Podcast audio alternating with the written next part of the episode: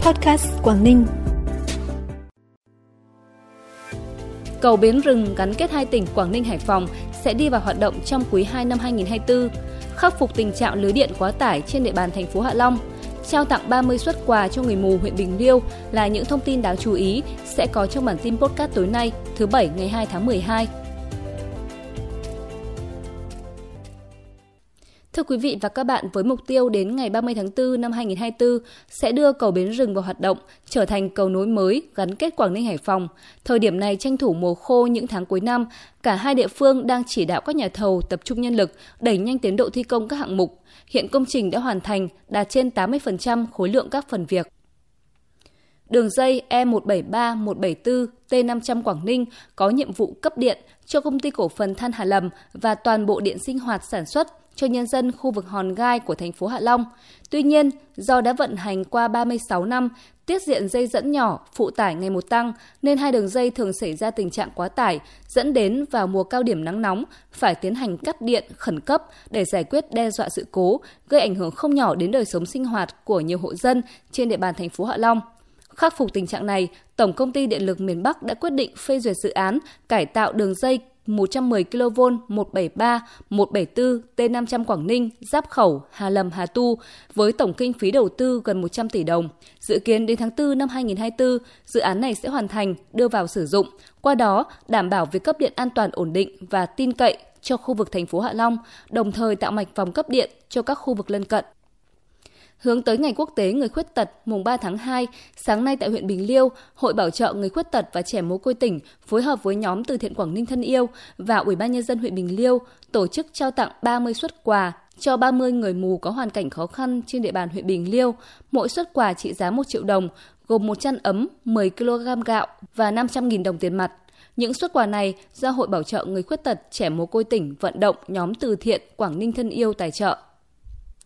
Sáng nay, đồn biên phòng Quảng Đức phối hợp với xã Quảng Đức, huyện Hải Hà tổ chức khánh thành và bàn giao nhà tình nghĩa cho gia đình bà Lý Thị Thắm là hộ nghèo ở bản Chăn Mùi. Được khởi công xây dựng từ đầu tháng 9, đến nay ngôi nhà rộng 80 m2 của gia đình đã hoàn thiện với tổng kinh phí xây dựng 180 triệu đồng. Trong đó Bộ Quốc phòng, Bộ Tư lệnh Bộ đội Biên phòng, Bộ Chỉ huy Bộ đội Biên phòng tỉnh Quảng Ninh và đồn biên phòng Quảng Đức hỗ trợ 80 triệu đồng và ngày công lao động. Đây là việc làm có ý nghĩa, thể hiện sự quan tâm của Bộ đội Biên phòng đối với những gia đình chính sách, hộ nghèo, hộ khó khăn về nhà ở trên địa bàn khu vực biên giới của tỉnh Quảng Ninh. Bản tin tiếp tục với những thông tin đáng chú ý khác. Đoàn thanh niên phường Yên Giang, thị xã Quảng Yên vừa phối hợp với Ban Quản lý Di tích Lịch sử Quốc gia đặc biệt Bạch Đằng vừa tổ chức ra mắt công trình thanh niên hướng dẫn tra cứu, tìm hiểu di tích lịch sử quốc gia đặc biệt Bạch Đằng thông qua mã QR. Bốn mã QR lớn được in trên khung biển với sự đầu tư biên soạn nội dung hấp dẫn, dễ nhớ, số hóa thông tin như khám phá Việt Nam, đền Thánh Trần và miếu Vua Bà, lễ hội Bạch Đằng, di sản Quảng Ninh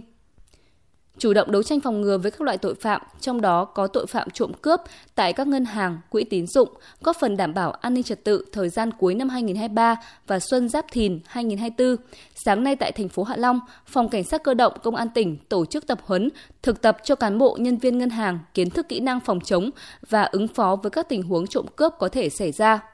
Các tình huống giả định được đưa ra gồm tội phạm tổ chức cướp tại quầy giao dịch ngân hàng, tội phạm cướp tại cây ATM và cướp xe vận chuyển tiền. Từ tình huống giả định, cán bộ chiến sĩ phòng cảnh sát cơ động đã thông tin tới cán bộ nhân viên ngân hàng một số đặc điểm, thủ đoạn gây án của các loại tội phạm lĩnh vực ngân hàng, kỹ năng ứng phó và xử lý tình huống, căn cứ tình hình thực tế, báo động kết nối, phối hợp với cơ quan công an, khống chế, bắt giữ đối tượng. Ngày 1 tháng 12, sau 3 ngày chính thức thực hiện nhiệm vụ trên vùng biển lân cận đường phân định Vịnh Bắc Bộ, chuyến tuần tra liên hợp giữa Cảnh sát biển Việt Nam và Cảnh sát biển Trung Quốc lần thứ hai năm 2023 đã kết thúc thành công. Trong quá trình tuần tra, lực lượng cảnh sát biển hai nước đã phát hiện gần 70 tàu cá của hai nước hoạt động ở vùng biển gần đường phân định Vịnh Bắc Bộ, trong đó có một số tàu cá có hành vi vi phạm đường phân định của hai bên. Lực lượng chức năng của hai nước đã tiến hành kiểm tra lập biên bản, xử lý theo đúng quy định. Trong suốt chuyến tuần tra, Bộ Tư lệnh Vùng Cảnh sát biển 1 đã phối hợp chặt chẽ với Bộ Tư lệnh Vùng Cảnh sát biển 2 và các đơn vị hiệp đồng tuyên truyền, kêu gọi các tàu cá Việt Nam vượt danh giới, thành lập đoàn kiểm tra liên ngành, kiểm tra việc chấp hành quy định chống khai thác IUU của tàu cá Việt Nam. Số lượng tàu cá Việt Nam dọc tuyến tuần tra giảm 22 tàu so với chuyến tuần tra liên hợp lần thứ nhất năm 2023. Sáng nay tại nhà thi đấu đa năng 5.000 chỗ, khu Liên hợp Thể thao tỉnh phường Đại Yên, thành phố Hạ Long đã diễn ra lễ khai mạc giải cờ vua miền Bắc mở rộng năm 2023. Giải đấu do Sở Văn hóa Thể thao Quảng Ninh phối hợp cùng Liên đoàn cờ vua tổ chức. Giải đấu năm nay có sự góp mặt của 29 đoàn thể thao các tỉnh với trên 600 vận động viên tham gia thi đấu ở các nhóm tuổi U7, U9, U11, U13, U15, U17. Giải sẽ kết thúc vào ngày mai. Phần cuối bản tin là thông tin thời tiết trên địa bàn tỉnh. Đêm nay và ngày mai, thời tiết các khu vực trong tỉnh phổ biến, nhiều mây, không mưa, trưa chiều giảm mây hưởng nắng, đêm và sáng trời rét, nhiệt độ giao động từ 17 đến 24 độ. Trân trọng cảm ơn quý vị và các bạn đã dành thời gian quan tâm kênh podcast Quảng Ninh. Chúc quý vị và các bạn cuối tuần vui vẻ. Xin kính chào và hẹn gặp lại.